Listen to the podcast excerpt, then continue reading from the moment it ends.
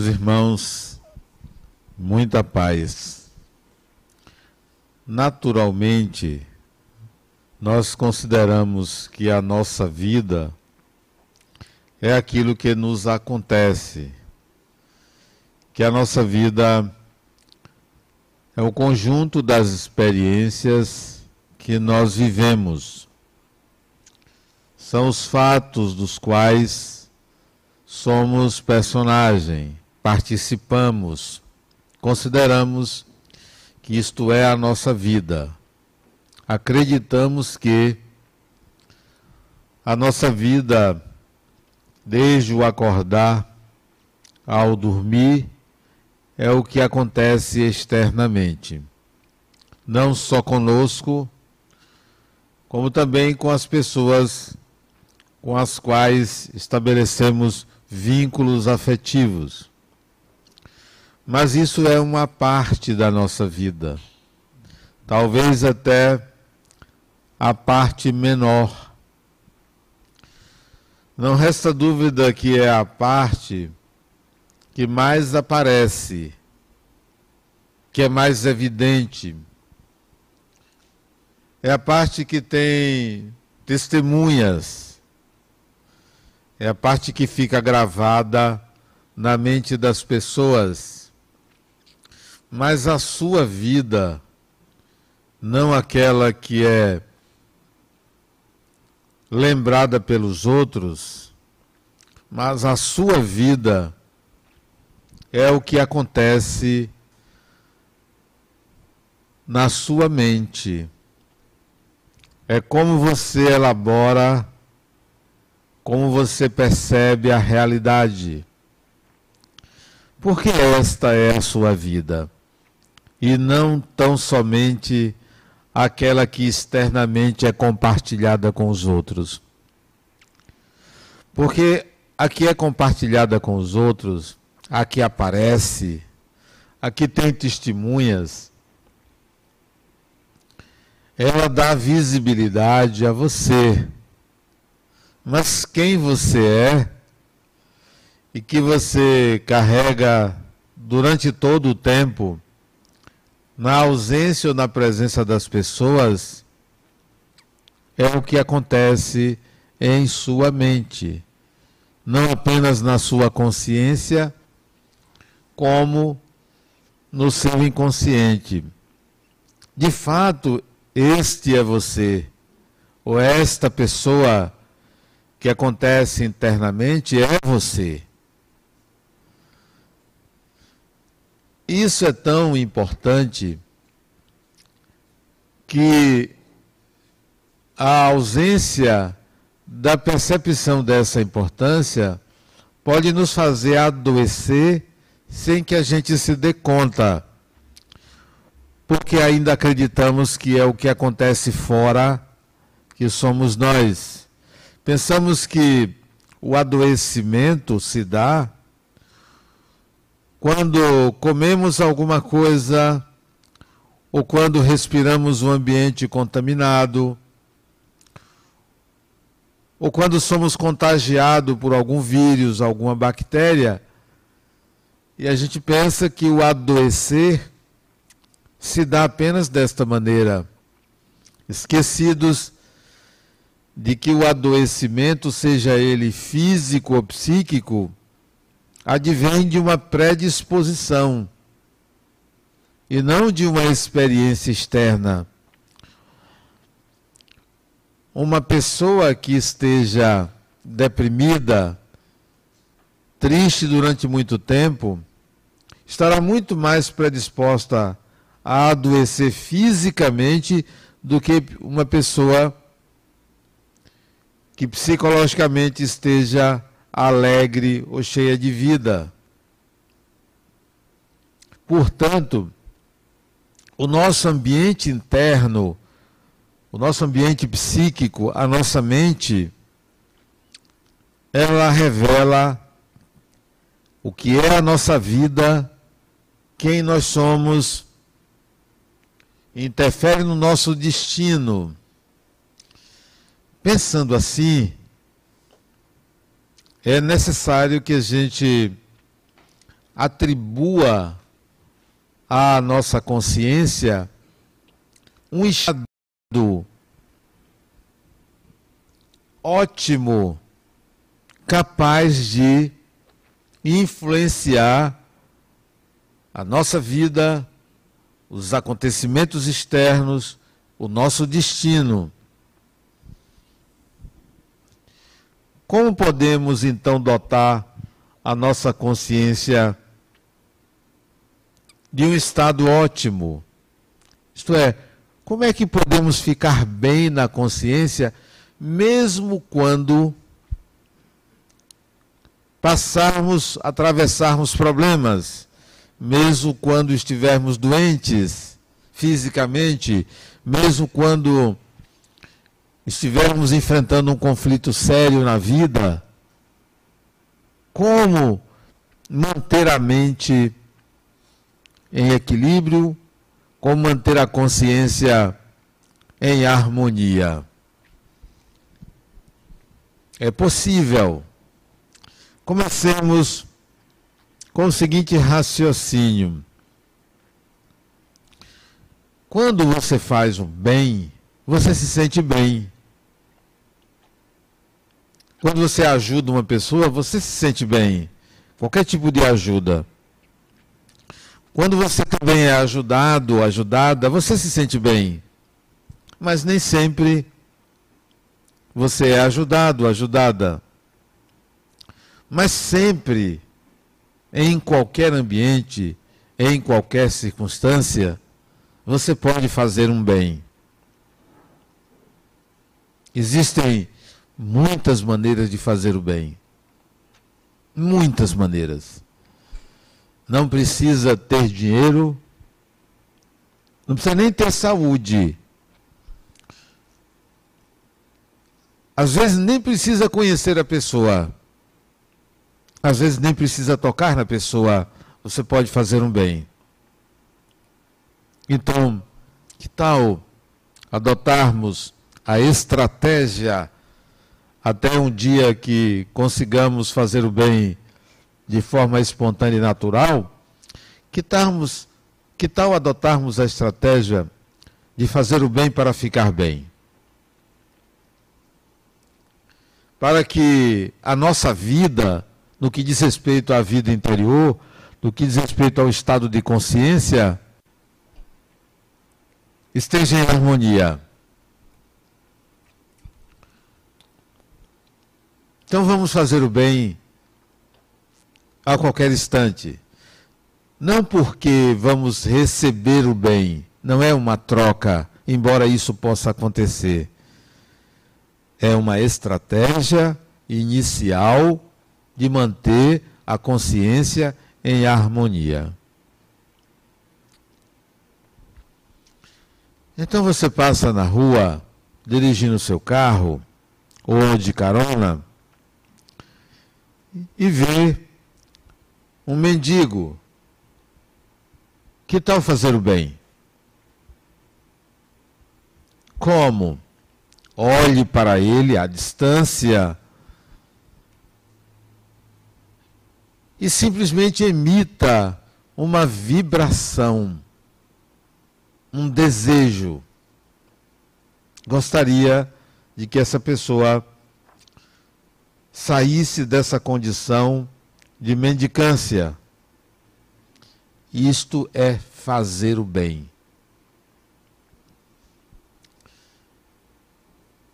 Digamos que você pare o seu carro, dirija-se a um escritório, a uma repartição pública, a um banco, e encontre alguém de mau humor com você. Que tal você fazer um bem? Até mesmo em seu benefício direto. Facilite o trabalho do outro. Isso é um bem. Tem pessoas que se irritam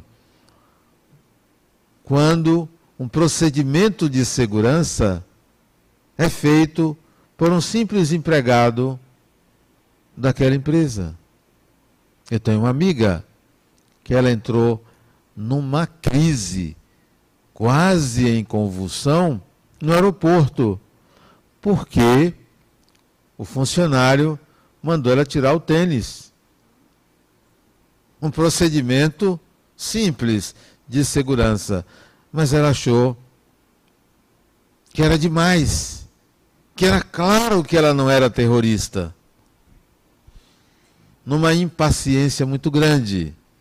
Que tal você antecipadamente antever situações como essa e emitir uma vibração para que as pessoas executem bem as suas funções? Para que as pessoas estejam felizes e sorridentes quando estão no seu trabalho, no trabalho delas. Que tal você fazer isso por você? Desejar que o outro esteja bem. Que tal quando você olhar duas pessoas discutindo, independentemente de quem tem razão, você desejar que haja uma conciliação do tipo, eu espero que aquelas duas pessoas se entendam. Isto é fazer o bem. Quando no trânsito você passar por, uma, por um acidente, por uma batida de carros, você ao olhar à distância, você desejar que as pessoas em litígio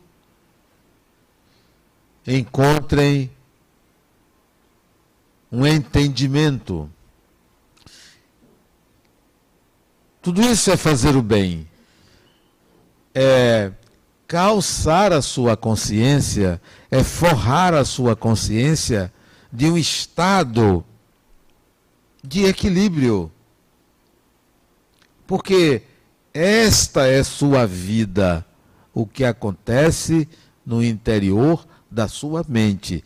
Esta é sua vida. É com esta que você viaja, é com esta consciência que você dorme, é com essa consciência de que você que você se desloca de um lugar a outro.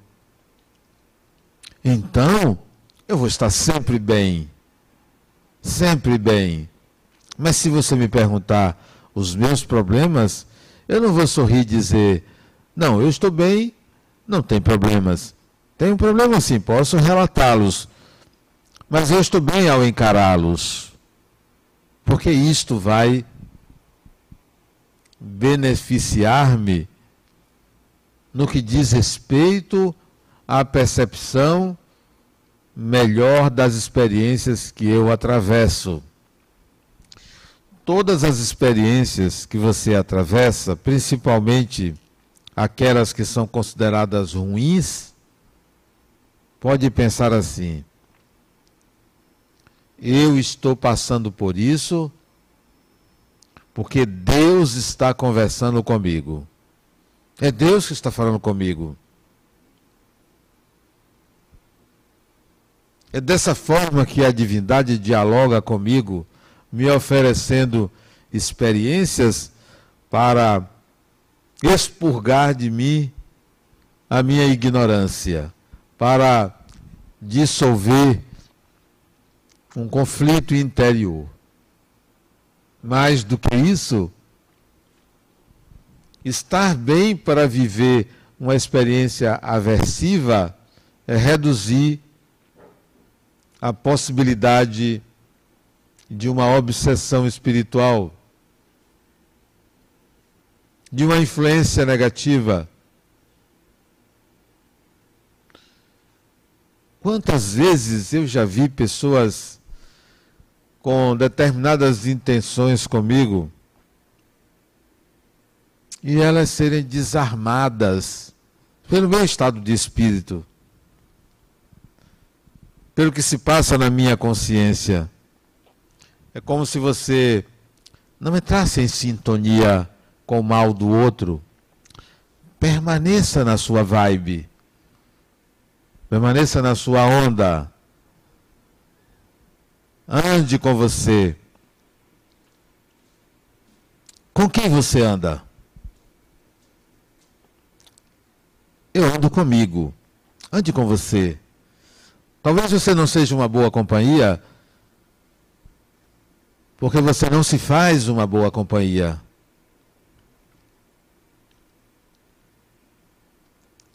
Muitos anos atrás, devia ter 21, 22 anos, eu tenho 64, já se vão 40 e poucos anos. Eu fui ao leprosário, o hospital de Hanseníase. Eu tinha hesitação em abraçar as pessoas portadoras da Hanseníase. Tinha receio do contato. Isso quer dizer que eu tinha um problema. O problema não era a doença do outro. O problema era a minha ignorância. E a minha ignorância não era saber se a hanseníase é contagiosa ou não.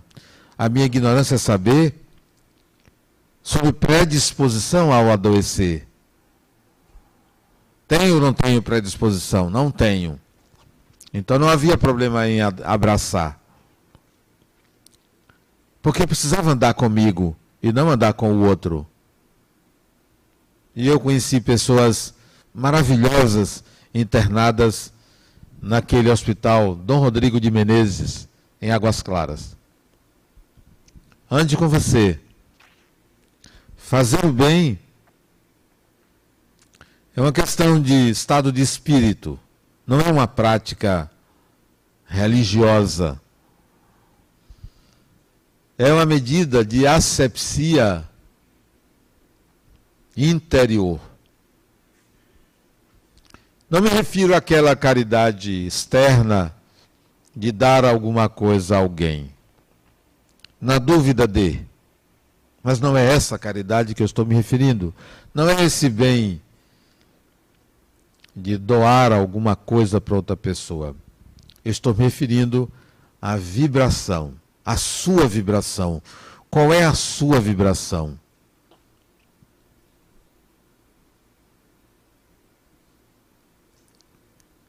Eu conheço um homem muito rico, muito rico.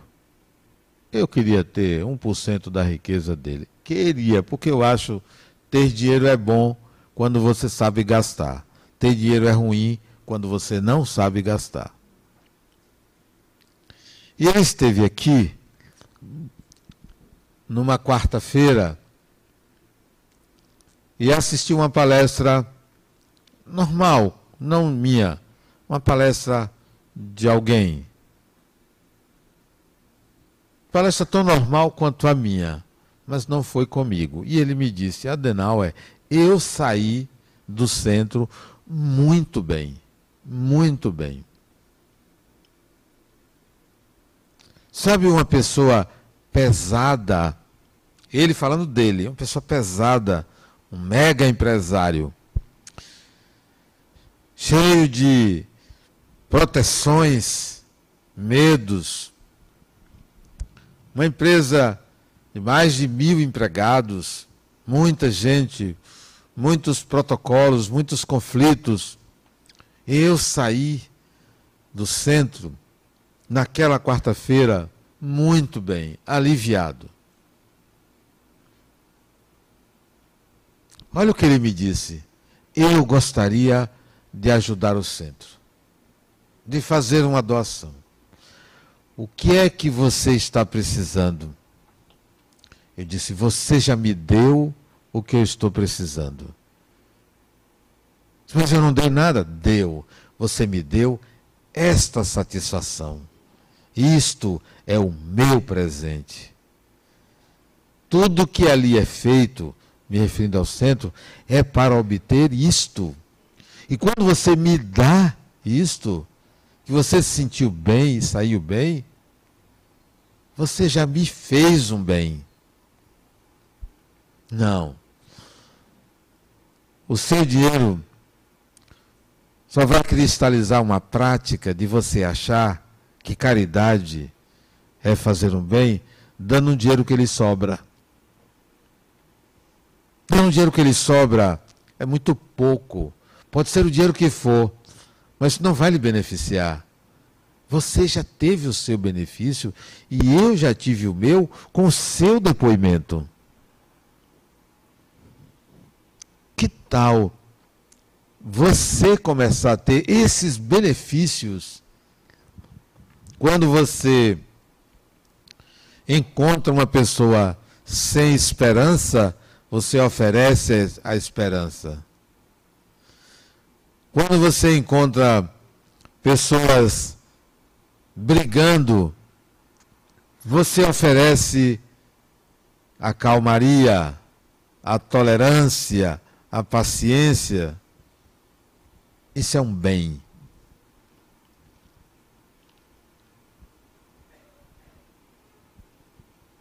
Quando você alivia o trabalho de uma pessoa, quando você facilita o trabalho de uma pessoa, você está fazendo um bem.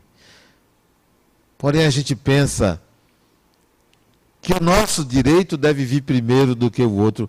Eu já tenho isso, já tenho benefício, porque o, o grande benefício que a gente deve portar, nunca esquecer, é o benefício de ter ganho a vida.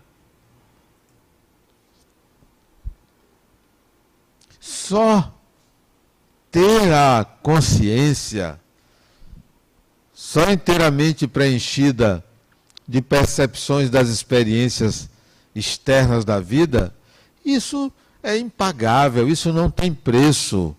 Não tem cartão de crédito que me dê a consciência do viver, do viver. Eu sou um vivente, porque imagine se eu fosse um poste, eu não sou um poste. Penso que o poste não tem a consciência de ser poste, mas eu tenho a consciência de que eu vivo. E essa consciência não é um testemunho externo, é o pensar, é o sentir.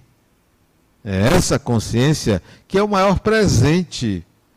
Então, tudo que eu possa favorecer de bem para os outros é pequeno em relação ao presente de viver.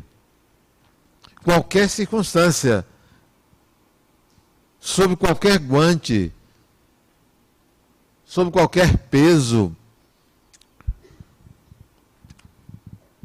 A questão é que a maioria de nós considera que a vida é o que acontece externamente. A pessoa chegou para mim e disse, olha que vida eu tenho. Sou casada, não amo meu marido, tenho um filho que me dá muito trabalho, um emprego em que ganho pouco, estou gorda. Isso era fato, tá? Gorda mesmo. Isso é vida? O que, é que você me aconselha a fazer? Se criatura, isso não é vida. De fato, isso não é vida. Isso, isso não é vida. Se eu fosse você, eu viveria a verdadeira vida. Qual é a verdadeira vida? É como você enxerga isto. É como você lida com isto. Isso é que é a verdadeira vida. Não é o que acontece do lado de fora, é como você percebe o lado de fora. É como você lida com cada uma dessas ocorrências. Se você está casada e não ama o seu marido, valorize a companhia. Se você está casada e não ama seu marido, sinta alguma coisa pelo prazer da companhia. E se você acha que para estar casada com alguém você tem que amar, você se separe, e decida isso por você. Mas não coloque a experiência externa como superior a você. Decida você sobre a experiência. A vida é como você lida com a experiência e não a experiência lhe submete. Não. Quando Deus conversa comigo, me dando uma experiência negativa, eu vou me perguntar para que aquilo está me acontecendo e não me sentir infeliz porque isso está me acontecendo. Para que isso está me acontecendo? Isso é que importa, porque isso é a minha vida. A minha vida não é o que eu faço externamente, até porque fazer as coisas externamente, oportunizar feitos para que as pessoas vejam, isso é fácil. Isso é muito fácil, ter uma boa imagem. Mas o que, que se passa dentro de você é você. E eu não posso me enganar achando que a minha vida é o que acontece fora de mim, porque eu estarei me enganando. Me enganando. É igual um perfume. Um perfume é uma coisa maravilhosa você passar perto de alguém e sentir um cheiro agradável. Mas você não pode esquecer que você é um ser humano e seu corpo tem odores. Você sabe disso. O que, é que você deve fazer? Chegar em casa, ao invés de se encharcar, se encharcar de perfume, você deve tomar banho. Porque se você não tomar banho, não haverá perfume suficiente para mascarar seus odores. Então, a vida externa é um perfume. Você pode fazer um bocado de coisa bonita, bem feita, maravilhosa. Mas quando se você se recolher a você, o que é que fica é quem é você. Então, evite mascarar a realidade. Mascarar. Faça o bem como uma primeira, primeiramente como uma medida para a sua saúde psíquica e posteriormente com o exercício naturalmente faço bem. Quantas pessoas brigam com o outro, tendo razão, mas ampliam a briga porque se excedem na sua razão. Não está fazendo um bem a si mesmo. Oh, eu tenho razão, então, deixa eu encontrar uma medida da reivindicação do meu direito, porque eu posso me exceder, posso até não perder o direito, mas eu perco o equilíbrio. A minha vida interna será alterada pela minha falta de equilíbrio, pela dificuldade de estabelecer uma medida quando eu quero reivindicar o meu direito. E isso acontece muito conosco. Que tal fazer o bem? Fazer o bem é dizer: Poxa, eu vou sair de casa, eu vou emitir boas vibrações para as pessoas, eu vou irradiar energia amorosa, curativa para os outros, porque isso vai me fazer ficar bem. Embora momentaneamente eu possa perder aqui ou ali a medida, mas eu vou perseguir uma medida para mim. Porque fazer o bem faz bem. Se você faz bem ao outro, se você faz uma caridade externa ao outro, esse bem foi útil para o outro, mas talvez não seja útil para você se você não entender que você tem que se apropriar da experiência e dar a ela um significado interno. Porque o bem que se faz ao outro pode não ser um bem que você esteja fazendo a você. Porque pode ser mera vaidade, ou troca, ou achando que Fazer o bem compensa uma inabilidade.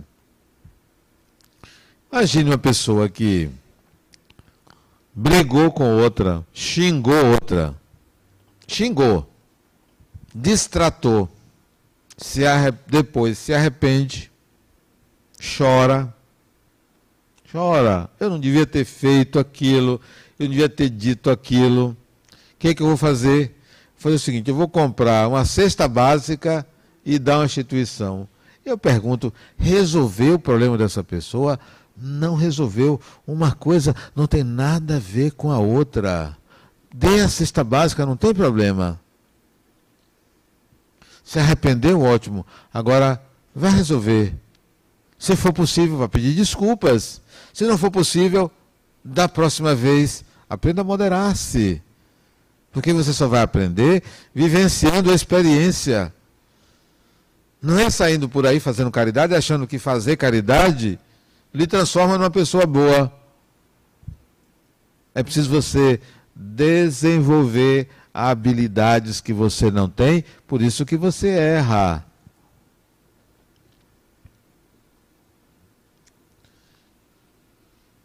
Qualquer litígio, antecipe-se. Se você tem uma pessoa que você não gosta, não é o caso de ninguém aqui. Aqui todo mundo gosta de todo mundo. Só tem espírito adiantado. Mas, é o um exemplo de uma pessoa lá fora que não goste de outra. Mas não tenha coragem de se aproximar para se reconciliar ou não tenha habilidade para fazer isso, ou ache que o outro não vai entender, ou a raiva é tão grande que impossibilita a aproximação. Sabe o que você deve fazer? Faça um bem. Como? Pense assim em casa, casa, antes de dormir. É, é muito provável que todo mundo aqui tenha amigos desencarnados. Amigos, pessoas que já faleceram e que gostam de você. Muito provável. Pai, mãe, avô, avó, bisavô, irmão, filho, alguém amigo. Chame essa pessoa. Você pode chamar. Ah, mas eu vou evocar. Evoque, chame. Pode chamar. Para casa mesmo. Sua mãe, seu pai, alguém que você sabe que gosta de você, chama essa pessoa. Dona Maria, seu Joaquim, não importa, chame. Desencarnado. Não é encarnado, não. Outro dia a pessoa me chamou pelo meu nome, ó. Denal, eu só pensava em você. É por isso que naquela noite eu não dormi bem. Chame o desencarnado, diga assim, fulano, Dona Maria, faz favor, vá lá, converse com fulana. Eu não estou conseguindo uma aproximação. Faça esse favor, vá lá, diga a ela que eu não estou me sentindo bem nesta posição. Não chame o espírito para dizer que você tem razão e que o outro não tem. Não chame para isso, porque quando um não quer, dois não brigam. Não brigam. Você pode ter raiva de mim, mas eu não tenho raiva de você. Não tenho. Tem nada, tem nada a ver, fulano. Ah, eu não estou com raiva, não. Você fez tudo isso contra mim, mas não é comigo, isso é um problema que você enfrenta. Você fez uma imagem de mim que não é verdadeira. Resolva isso aí com você. Não, eu não vou transformar uma pessoa que quer ser meu inimigo em meu inimigo. Não, não é não, eu não tenho inimigo. Ah, mas eu não gosto de você. Isso não é um problema meu. Não é, não é um problema meu. Uma pessoa não gostar de mim. O meu problema é quando eu não gosto de uma pessoa, isso é um problema meu. Então chame o espírito, fulano, vá lá. Faça uma mediação. Aí a esse espírito que você chamou, confesse-se, fulano, eu tenho inabilidade, eu não tenho facilidade. Eu sou uma pessoa intolerante, eu sou uma pessoa impaciente. Eu, quando estou no meu direito, eu costumo exagerar. Então, diga tudo e peça, vá lá, converse com a pessoa durante o sono. Ou mesmo a pessoa acordada, buzine na cabeça dela assim, ó, fulana é uma boa pessoa. Advogue.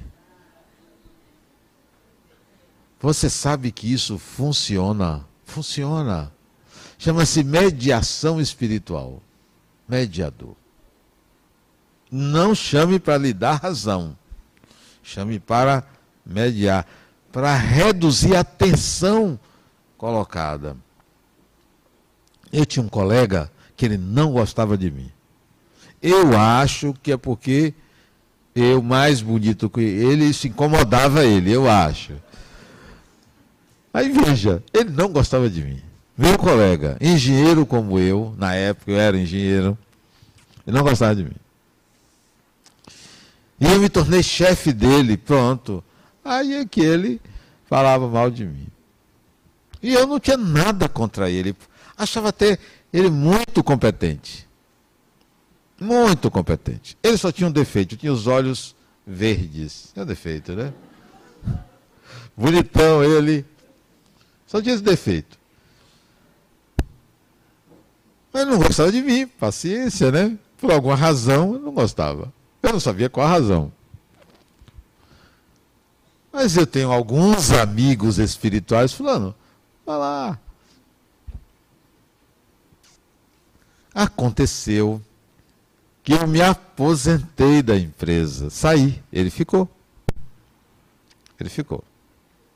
Acho que ele já se aposentou. Não tenho certeza, porque eu entrei primeiro do que ele na empresa. Dez anos depois que nos conhecemos, eu já estava aposentado, ele me procurou. Quer dizer, a mediação espiritual foi feita, surtiu efeito dez anos depois. Por que esse dedinho assim de não? A vida continua. Se a gente não se reconciliar agora, pode ser depois. Eu não tenho pressa. Somos espíritos imortais. Dez anos depois ele me procurou. Me lembro como se fosse hoje. Um sábado à tarde eu estava dando um curso na clínica que eu trabalhava. Isso tem alguns anos, deve ter uns 20, 20 anos atrás. Ele me procurou. É todo envergonhado, não se referiu à diferença que existiu entre nós, mas foi humilde para pedir uma ajuda para um filho dele, uma ajuda espiritual. Pronto. Resolvido. Ele resolveu o conflito que ele tinha. Eu não tinha conflito com ele. Pronto, orientei, trouxe o filho no centro. Tudo bem. Mediação espiritual. Em vez de você pedir, ficar pedindo aos espíritos para arranjar um marido, tem gente que vem aqui. Tem, tem gente que. Adenal, toda vez que eu me sinto só, eu vou lá. E esse só eu já sei, está sem namorado. Aí vai no centro. E fica, eu noto que ela fica olhando para os lados. Mas como a maioria aqui é mulher, pronto. E, e, os homens que vêm aqui, a maioria são casados, ou velhos, ou estropiados. e aí não acha aqui, né?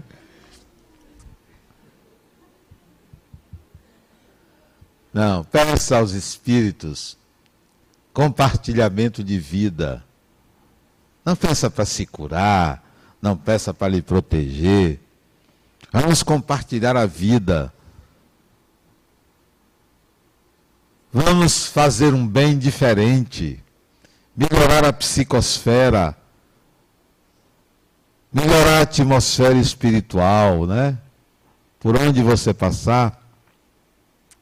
Além do perfume que você deixa, Deixe um rastro de vibração positiva por onde você passar.